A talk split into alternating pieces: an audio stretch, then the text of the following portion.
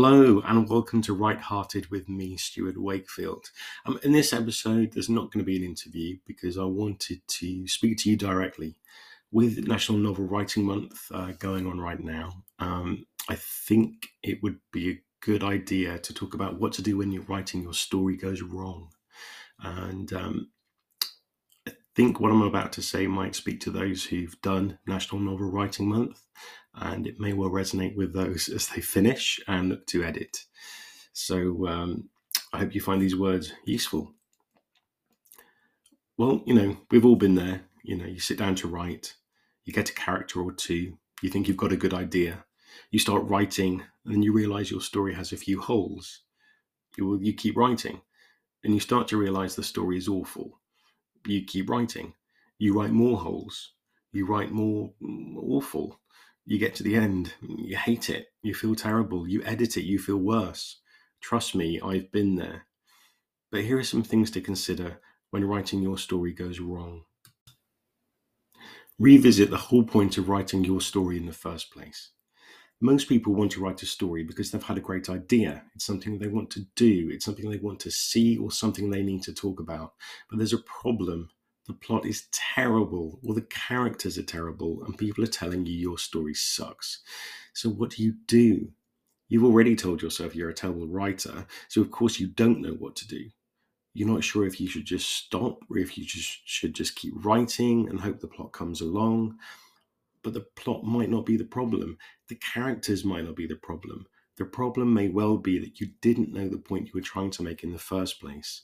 Before you write a story, you've got to know the point you're trying to make. So revisit everything. You had a great idea for a story, so let's fix it. And the best way to do that is to go back to your point, your plot, and your characters. But what is the point? Well, every story should have a point, and for some genres, it's kind of obvious. The core of all romance novels is love conquers all. You might have a variation on that theme, but that's the core of romance. Harry Potter and the Philosopher's Stone's point is you can find your people no matter how alone you feel.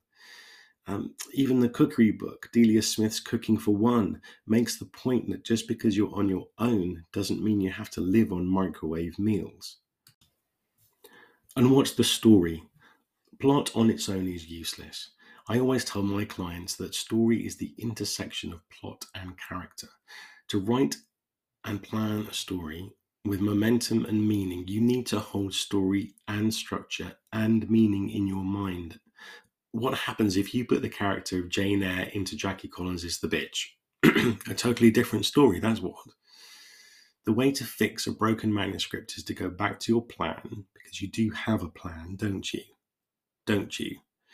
Then check everything supports the point you're trying to make. Do your characters behave in a way that's logical and believable? Have you established what they want, what's at stake, and why they make the decisions they do? Does cause and effect tie everything together? Every scene you write must feed into the next because of your character's decisions. If you have a point, characters, and a plot, then you have a story. Characters have personality. Personality has a voice, and voice has emotion. Emotion has a goal, and goal has a conflict, and if you have conflict, then you have an even better story. If you didn't have a plan, go and make one. Fix your story. And finally, get honest feedback. Getting honest feedback is a very important part of the writing process. You might be the best writer in the world, but if you can't take criticism, you'll never improve. You might find that beta readers, your book coach, or other professionals don't engage with your story, and that's okay. Ask them why, and think about the reasons they have for not engaging with the story. Are they telling you the plot doesn't make sense? Are they saying you need to develop the characters more? Or maybe they're saying the payoff simply doesn't meet the promise. That's all valuable feedback. And just because someone doesn't engage with your story doesn't mean they're saying you are a terrible writer. Look at their feedback and really think about how you can improve your story. Okay, so that's me done for now. I've been okay in terms of hearing me because I have the most awful cold. If you are doing National Novel Writing Month, I would say just keep going. write the holes, write yourself into a mess. The point of National Writing Month is, well, really to have fun and hopefully have more words than you would have at the beginning of November. So maybe when you're done and you're hating your story, come back to this podcast and give it another listen. All right, take care, everybody. Happy writing.